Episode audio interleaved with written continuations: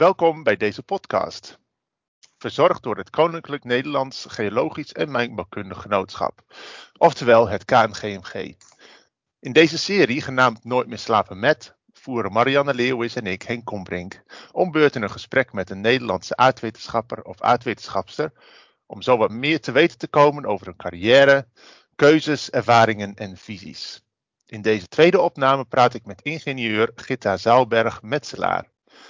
Gitta studeerde in 1984 af bij de vakgroep Technische Geofysica in Delft en begon daarna aan een lange en veelzijdige carrière in de seismische acquisitiesector met een uitstapje naar de IT. Ze woonde in een reeks landen in Europa en voelt zich daarom vooral Europeaan. Welkom Gitta en hartelijk dank voor de medewerking aan deze podcast. Dankjewel Henk voor de uitnodiging. Toen ik vanochtend mijn oudste zoon uh, vertelde dat ik een podcast ging doen, zei hij, uh, maande hij zijn jongste broertje, Mart, we moeten stil zijn, want Henk gaat, papa gaat een poppenkast doen. dus ze weten nog wat poppenkast is. Gelukkig. Ja.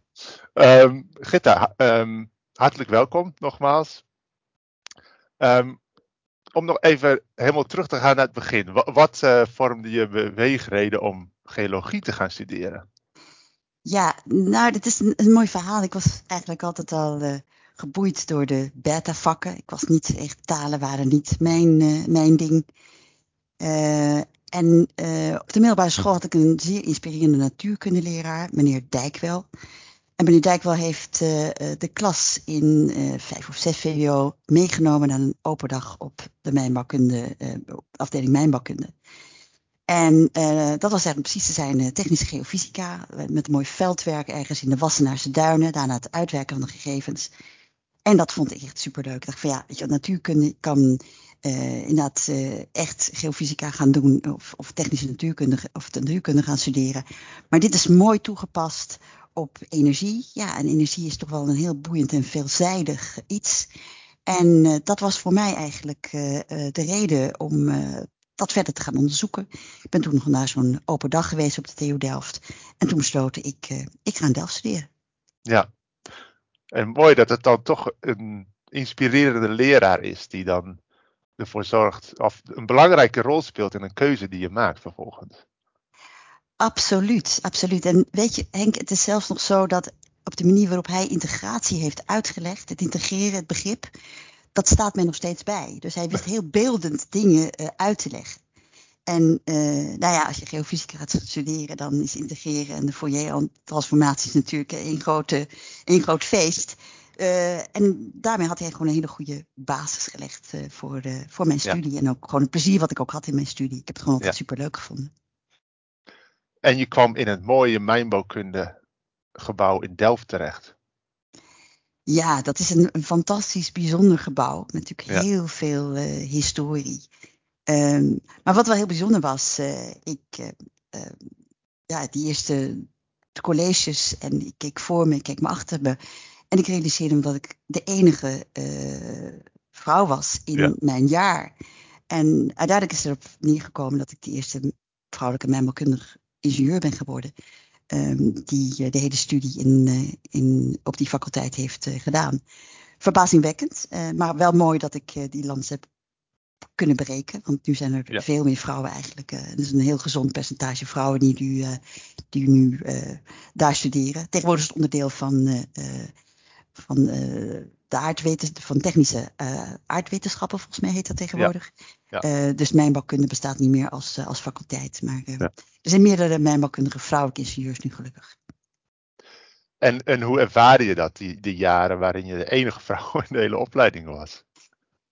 Ja, ik heb er eigenlijk nooit op dat moment heel weinig um, bij stilgestaan. Het was een superleuk jaar. Ik, ik, ik voelde me heel uh, erg onderdeel van de groep. Uh, niet, ja, natuurlijk wel op bepaalde momenten was je bijzonder. Bijvoorbeeld bij veldwerk zaten ze er echt mee in mijn maag. Hoe gaan we dat doen? We kunnen niet een meisje met één jongen vier weken het veld insturen. Dus dat had heel creatief gedaan. En ze hebben mij met twee jongens het veld ingestuurd. We waren met z'n drieën.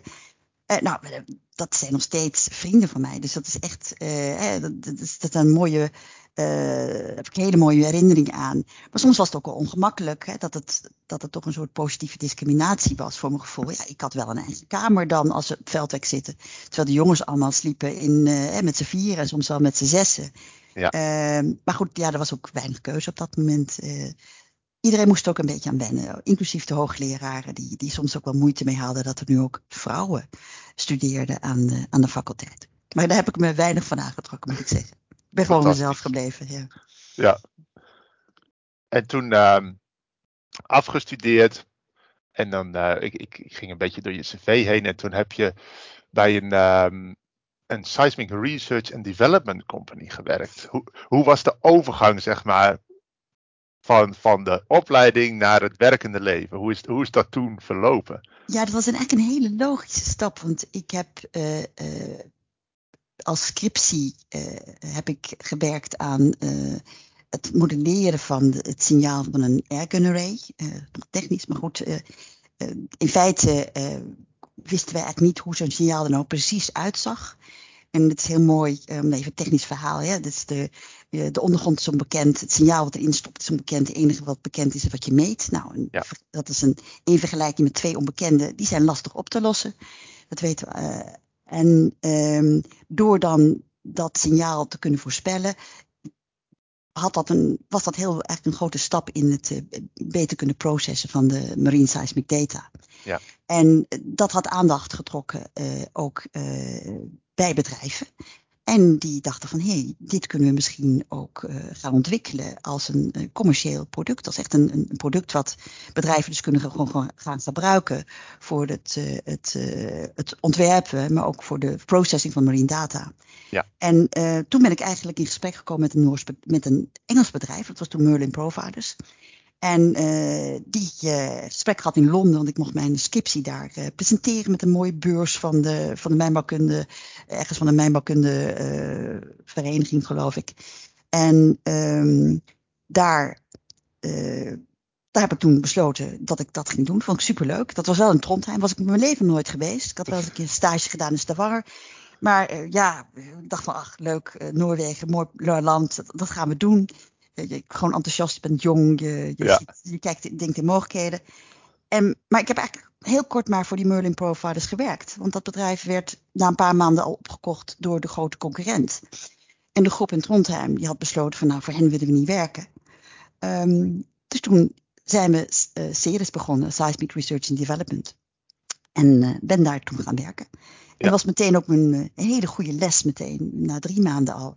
Als je een overname doet, dan koop je niet de mensen. Uh, de mensen kunnen daar free to move. Hè? Ze kunnen gewoon zelf hun keuzes maken.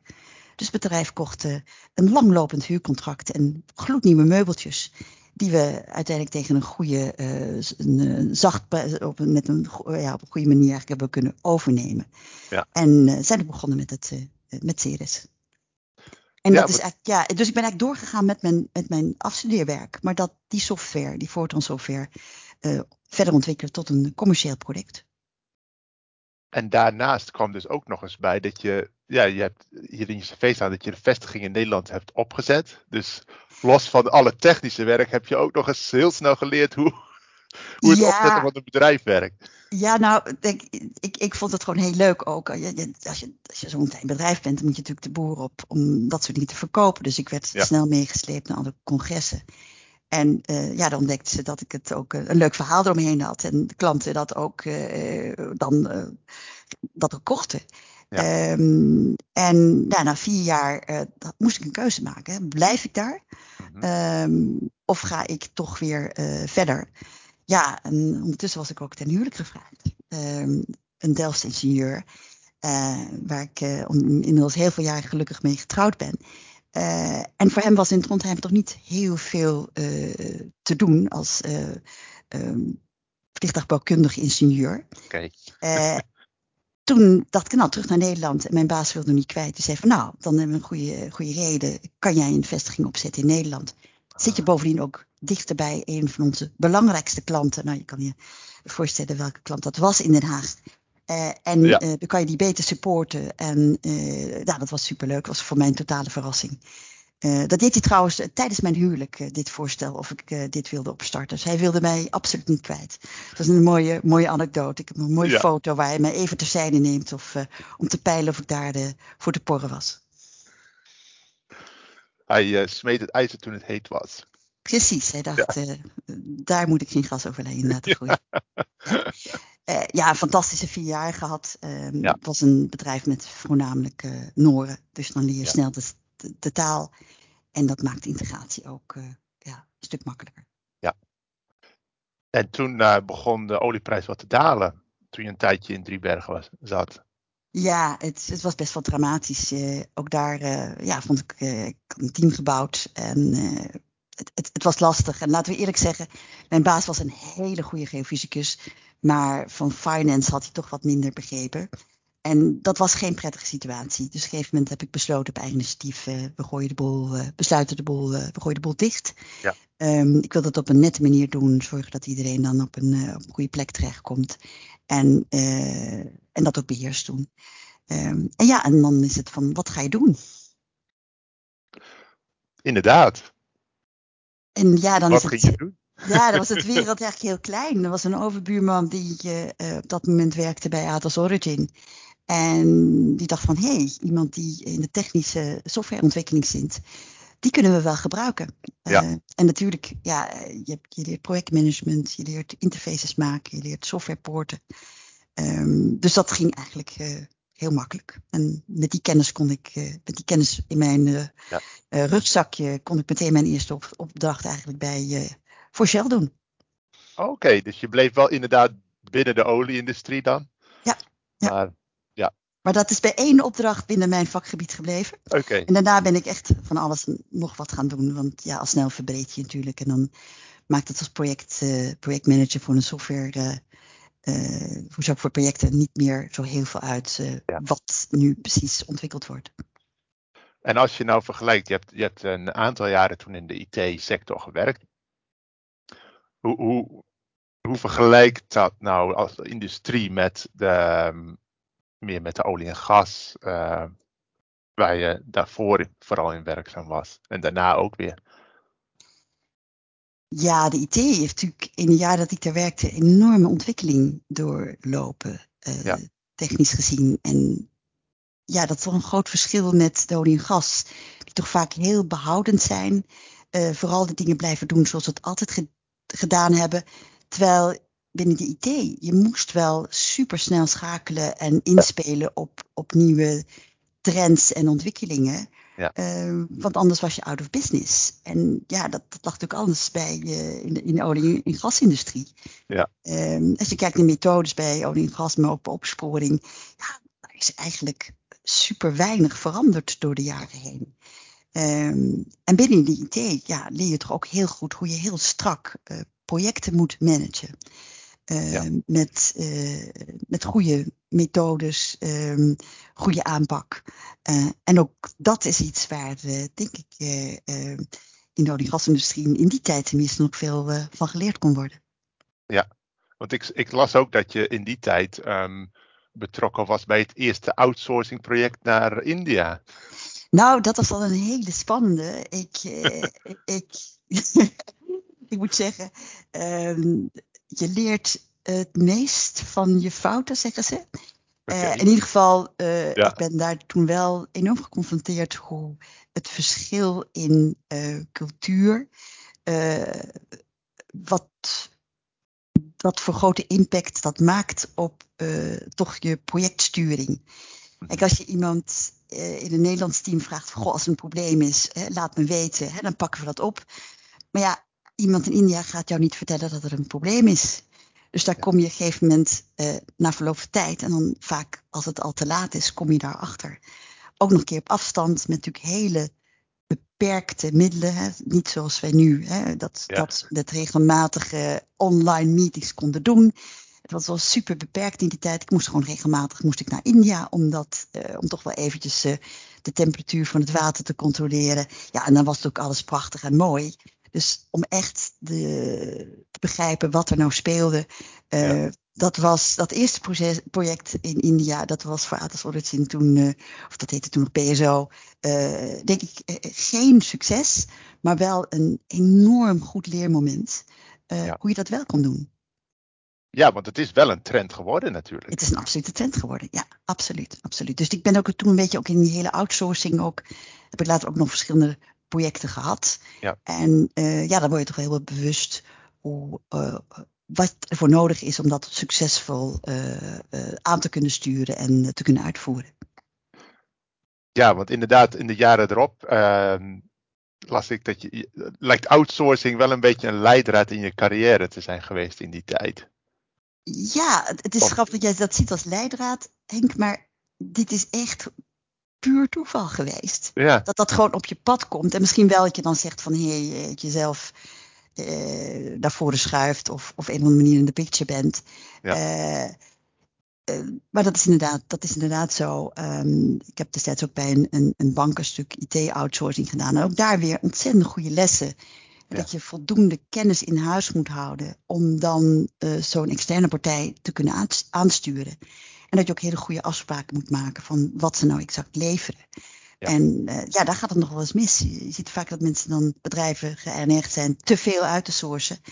Uh, inclusief de kennis om de mensen aan te sturen. Ja, en dan, dan verlies je toch wel de, de controle over een, een dergelijke partij. En ja. Eh, dan is het heel uh, lastig om je doelstellingen te halen. Hè? Want het is toch altijd weer toch een stuk kostenbesparing, het, snel kunnen schakelen. Ja, maar als je niet weet hoe je snel moet schakelen en, en, en, en wat je dan precies wil hebben, dan wordt dat heel erg lastig. En het is opvallend ja. hoe vaak die fouten nog steeds gemaakt worden. Dat geloof ik. Absoluut. Dat is weer ja. heel leuk als je dat af en toe weer leest in de krant. Ja.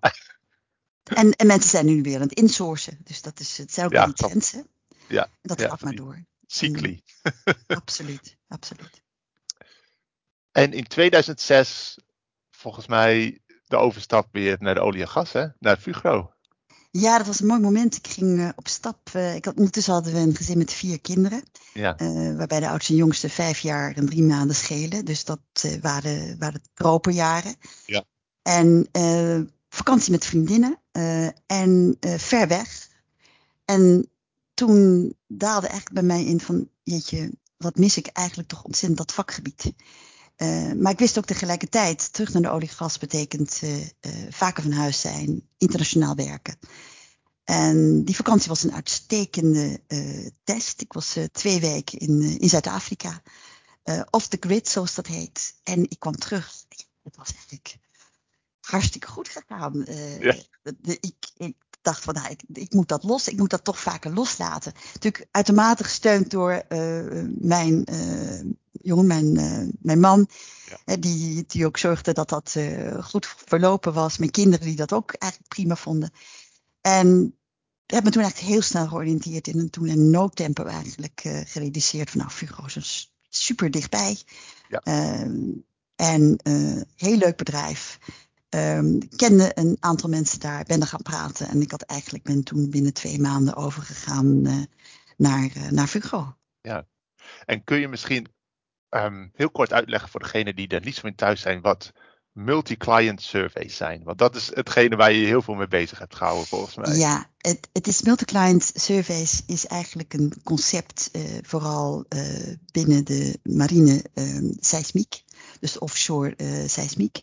Uh, waarbij een bedrijf zoals Fugro, maar ook vele concurrenten van hen hebben het destijds gedaan, op eigen risico en rekening uh, seismische data verzamelen in gebieden waarvan ze denken van nou dat heeft een potentieel. En vervolgens aan oliemaatschappijen dan licenties verkopen, recht verkopen om die data te gebruiken voor hun exploratie en winning. Uh, dat is een niet-exclusieve uh, licentie. Zodat je dus eigenlijk het businessmodel is, je verkoopt meerdere licenties. Zodat je uiteindelijk die kosten die je hebt gemaakt voor het, en het risico dat je genomen hebt voor het verzamelen, inzamelen van die data, dat je dat op die manier terugverdient. Uh, nou, dan moet je natuurlijk wel weten, wat zijn die interessante gebieden om dat te doen? Ja. Wie zijn de klanten? En uh, je moet zorgen dat een product dan uh, van hoogwaardige kwaliteit is. Uh, zodat dat aantrekkelijk is. En dat uh, de bedrijven die exploratie willen doen in dat gebied de, afweging kunnen maken van, oh, wil ik mijn eigen data hebben? Of neem ik uh, een licentie op zo'n multi-client survey? Op die manier zijn de kosten veel lager. kan je bovendien ook nog sneller schakelen. En geeft dat opportunities om ook eens te gaan kijken in gebieden waar je misschien niet 1, 2, 3 um, exploratie zou gaan doen. En, en, en als, het, als ik het goed heb, was je nauw betrokken bij het, vooral het plannen van, van die surveys, hè? Ja, nou, het, het begint natuurlijk het, het, de keuzes maken. Waar ga je dat doen? Want als je in een verkeerd gebied zit, ja, dan zit je met een hele mooie data, maar dat zit dan in die bibliotheek. Uh, en dat is een, best wel een, een, een proces waarbij je uh, aan de ene kant kijkt naar de geologie, je kijkt naar de, ja, wat zijn gebieden wat, wat mogelijk potentieel biedt. Ja. Um, maar ook waar zijn de klanten naar aan het kijken, hè, waar, waar zij zijn in geïnteresseerd. Ja. Want zo'n survey kon ook dan een zogenaamde pre-funding hebben, hè, dat ze voorafgaand al een, een soort commitment deden van nou wij gaan deze data kopen. En uh, ja, het is voorgekomen inderdaad dat wij uh, in de Middellandse Zee, uh, ten noorden van, kijken, dat is in de oostkant van de Middellandse Zee. Ja. Daar hebben we destijds 2D langs lange lijnen geaccureerd. En daar zijn uiteindelijk hele grote nieuwe discoveries geweest. Ja. Die een nieuw, heel nieuw gebied hebben geopend. Dus het was wel een super spannende manier uh, om, om helemaal aan het begin te staan van uh, nieuwe, uh, ja, nieuwe exploratie. Ik zie nog Wat? voor me dat we zo'n enorme survey hebben. Dat waren enorme lange lijnen. Dat we die dan helemaal uitprinten nog op papier. En dan in de gang uitrolden. En dan werd er even gekeken. En dat we zeiden, jongens, hier is de discovery geweest. En dan konden we het gewoon zien. Dat, dat was wel heel spannend. Dat was destijds een team in, in Engeland wat ik, wat ik aanstuurde. Waar de, ja, die dat uiteindelijk op, op, op, hebben gezet en dat tot een succes hebben gemaakt. Dus dat is, heel leuk om, daar, om ja. dat meegemaakt te hebben. Want in, in, in zekere zin, en dat besef ik me nu ook uh, pas wat meer, um, sta je dan inderdaad als Seismic Acquisition Company, sta je eigenlijk nog zeg maar voor dat een oliemaatschappij überhaupt daar een, een, een boring gaat plannen. Hè? Dus je moet echt een idee hebben van de prospectiviteit van zo'n gebied of, dat, of dat eventueel wat uh, potentie heeft ja. om zo'n enorme investering te doen. Precies, en het was natuurlijk ook de truc, hè, of in ieder geval een, een, een, goed, een goed model, moment dat je uh, seismische boten uh, even beschikbaar waren, even tussen surveys in, voor, voor, voor, voor exclusieve surveys, dat je die boten op dat moment in ging zetten. Dus ook ja. gebruik maakte van, uh, van, down, van ja, beschikbare, beschikbare boten. Ja. Dus je moest altijd een aantal opportunities in de la hebben liggen. Die je op dat moment eruit kon trekken van nou, we kunnen dit doen, we kunnen dat doen. En uh, ja. wat vinden we op dit moment uh, opportun. Ja. En, um, maar uiteindelijk is de hele divisie verkocht aan CGG. Ja, nou, die, dit, dit ligt wat complexer. Um, de hele geoscience divisie is verkocht aan ja. CGG. Ja. Uh, maar zij kochten uiteindelijk niet alles. Dus ze hebben uh, de hele processing, uh, de seismische boten hm. en alles eromheen. Ehm, het, het multi-client team wel zelf. Ja. Maar uiteindelijk hadden ze niet voldoende middelen, geld om de library zelf te kopen. Dus we hadden ja. daar een enorme bibliotheek wereldwijd van allemaal seismische data. Um, ja, en toen uh, hadden ze eigenlijk, had Fugo de mensen verkocht, uh, maar niet de bibliotheek.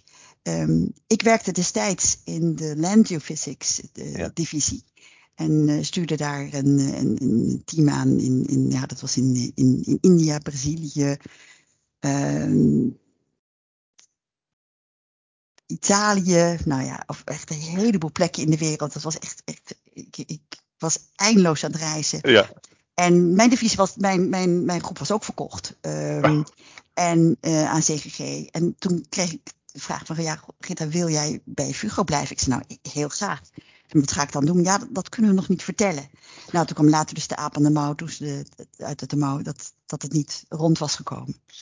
En toen, uh, toen heb ik dat opgepakt uh, om ja met een, ja, toch wel een, een duidelijke missie. Of ja, maximaal toch te kijken wat voor verdiensten daar nou nog uitgehaald ja. konden worden. Ja. Of uiteindelijk de bibliotheek toch verkopen. Ik snap het. En dat is uiteindelijk gelukt in, volgens mij was dat 2015. Ja. En aan wie is dat verkocht eigenlijk? Dat is destijds verkocht aan Spectrum. Ah, Maar Spectrum is ondertussen weer overgenomen door TGS. Dus uiteindelijk is het eh, bij TGS terechtgekomen. Die Ja. uiteraard ook zeer geïnteresseerd waren toen in de bibliotheek. Maar het Ja. toen niet gekregen hebben. Dus dat is een, een, hele bijzondere ervaring geweest. Ja. Hele spannende periode. eh hele intense periode. Ja. Ehm, maar ook iets eh, ja, wat je denk ik once in a lifetime doet.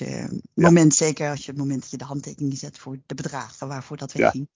Geloof Dus- ik. dus dat, eh, dat, eh, ja, voor dat bedragen heb ik daarna nooit meer eh, kunnen tekenen. Maar je zit nog steeds in de seismische acquisitie en nu bij ABN.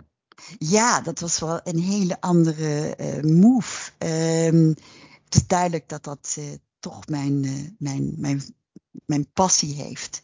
Ja. Ehm, en dat was eigenlijk het moment dat ook in Nederland er een, een andere wind ging waaien. Eh, en die wind was met name dat we ook gingen kijken van ja, wat nu eh, na olie en gas? Eh, wat moet er gebeuren om, om, om toch die, die duurzame energie meer ruimte te geven? En eh, ik werk nu bij EBN als eh, programmamanager. En ehm, ja, we, kennen natuurlijk eh EBN eh, is een beleidsdeelneming eh, waarvan de aandelen 100% in handen zijn van de Nederlandse staat. Die kennen we natuurlijk voornamelijk hè, vanuit eh oude Dutch gas, hè, het benutten van eh, de nog aanwezige eh, aardgas als onderdeel in, in offshore. Ja. Ehm, maar we hebben natuurlijk heel veel kennis van de ondergrond en die kunnen, kunnen we ook inzetten voor andere, voor duurzame energie in de ondergrond. En een van die, van die duurzame vormen is natuurlijk aardwarmte. Alleen weten we niet overal in Nederland eh, hoe nou die ondergrond, wat het potentieel is van aardwarmte in de ondergrond. Eh, en we hebben natuurlijk door de olie- en gaswinning eh, heel veel seismiek door de jaren verzameld. Dat wordt keurig bewaard bij TNO. Dat kan je vinden onder, de, onder NLOG. Maar er zijn ook heel veel gebieden waar geen potentieel was voor aardgas of oliewinning. Ja. En we noemen dat mooi de witte vlekken. En daar is toen een programma voor gestart. Ehm, dat heet SCAN, Seismische Campagne Aardwarmte Nederland. Ja, en daar zorgde ze iemand voor die, eh, die ook eh, die data-inzameling eh, kon gaan, die kennis had om dat, dat project te gaan trekken. En ja, dat, dat was eigenlijk een prachtige manier om mijn, om mijn kennis en ervaring op dat moment samen te laten komen. Aan de ene kant seismische acquisitie, maar aan de andere kant ook eigenlijk een project opzetten vanaf scratch. Ja. En een, een operationele op, afdeling opzetten binnen EBN, die op, uh, op dat moment, uh, op dat punt ook uh, geen ervaring had. En, en het is inmiddels met succes afgerond volgens mij, hè, de seismische, seismische campagne. Ja, we zijn wel al een heel eind. Hè. We hebben ondertussen meer dan 1700 kilometer regionale data verzameld in de, kriskast door, door Nederland heen. we hebben nog één regionale lijn in januari. Um, maar dan gaan we eigenlijk nog wat door met de seismiek. Maar dat zijn dan meer uh, lokale lijnen. Want okay. er is een uh, volgende fase ook uh, voor het programma. Dat is eigenlijk het, dat is het, het boren van wetenschappelijke putten. Om ook die seismiek te kalibreren. Want we weten natuurlijk vanuit de seismiek wat de dikte van de lagen zijn, wat de structuur is. maar we moeten die, die lagen moeten wel veel meer weten van die lagen. Om te kijken of het echt potentieel heeft. Met name als je kijkt bijvoorbeeld naar de, de porositeit of de doorlaatbaarheid. Ja. Um, en uh, ja, dat, wordt, dat, zijn een aantal uh, scanboringen. Die puur zijn voor het vergaren van, uh, van de gegevens. We gaan dus geen data, we gaan dus geen aardwarmte produceren. Ja. En um, dat, is nu, uh, dat begint nu een beetje uh, momentum te krijgen. We hebben het, het team nu bijna op sterkte. En ja, daar gaan we eigenlijk de, de, volgende uitdaging in. Dus daar zijn we voorlopig nog een aantal jaren mee bezig. Ja, nou, het klinkt als een heel mooi project. En, absoluut, absoluut. Ja. En um, hoe, hoe in, jouw ogen, je, hebt, je, hebt, je loopt al een tijdje mee. Hoe ziet, hoe ziet de toekomst eruit voor aardwetenschappers in, in, uh, in Nederland? Nou, we hebben die, uh, wat ik gemerkt heb, is bij het, het, het, het bouwen van het scanteam, uh, dat het super lastig was om de juiste competenties te vinden. Um, we hebben natuurlijk, uh, veel mensen zijn uh, de industrie, hebben de industrie verlaten. veel mensen hebben gezegd van ja, weet je wel, ik wil niet meer werken binnen de auto, olie en gas. Maar voor de geoscientist is er toch wel een heel bright future voor, ook in onze CO2-arme wereld. Samenleving. ja. um, want uiteindelijk, die ondergronddata blijft het fundament voor exploratie, winning en opslag van energie uh, in de ondergrond. En um, energie, de ondergronddata is gewoon het, het fundament. Um, daar moeten we op voortbouwen. En zonder die ondergronddata wordt het, wordt het heel lastig. Um, het is ja, we, we zien daar, als je kijkt ook naar, even naar hoeveel mensen niet bij EBN momenteel werken met een geoscience ondergrond, zit je gauw tussen de 30 en de 40 procent. Ja. Um, we hebben echt geoscientists nodig die gewoon die een drive hebben, die, die ook out of the box kunnen denken. Ja. Om die, die veilige exploratie, winning en opslag in de ondergrond ook mogelijk te maken. En ook tegen acceptabele kosten. Want dat is natuurlijk ook heel belangrijk bij de ontwikkeling van, uh, van geothermie. Ja. En als je dan terugkijkt naar mijn opleiding, hè, welke bagage heb ik meegekregen? En merk je dat het heel erg gefocust is op de ondergrond. Maar het is veel meer dan ondergrond. Hè. De bovengrond speelt een steeds grotere rol. Als je ziet hoeveel tijd en energie wij stoppen in, in communicatie en stakeholder management. En dat moet je, moeten wij ook als scientist naar voren durven te stappen en comfortabel uh, ja. zijn om dat uit te leggen. Ja. Want de ondergrond is niet eng, maar is vooral eng als je niet begrijpt hoe dat in elkaar steekt. En als wij dat goed kunnen uitleggen en daar de omgeving in mee kunnen nemen, dan zou dat een enorme stap zijn. En ik nodig vooral de geoscientists uit om ook hè, breder te kijken. Uh, ja. En uh, als we die rol kunnen pakken als geoscientist, dan is er nog heel veel, uh, heel veel te doen. Gitta, hartelijk dank dit is een mooie conclusie, denk ik. Ja, ik hoop dat ik uh, hiermee uh, de jonge geoscientists geïnspireerd heb om vooral ook ja, te blijven investeren in, ja. een, in een carrière ook in, ja. in, in geoscience. Het is een mooi vak. Ik heb er nog dagelijks plezier van. Ja. En nogmaals, Henk, dankjewel voor de uitnodiging. Super. Hartelijk dank, Gitta. Um, dit was de tweede podcast uh, in een nieuwe KNGMG-serie genaamd Nooit meer slaven met. Hartelijk dank voor het luisteren en tot ziens.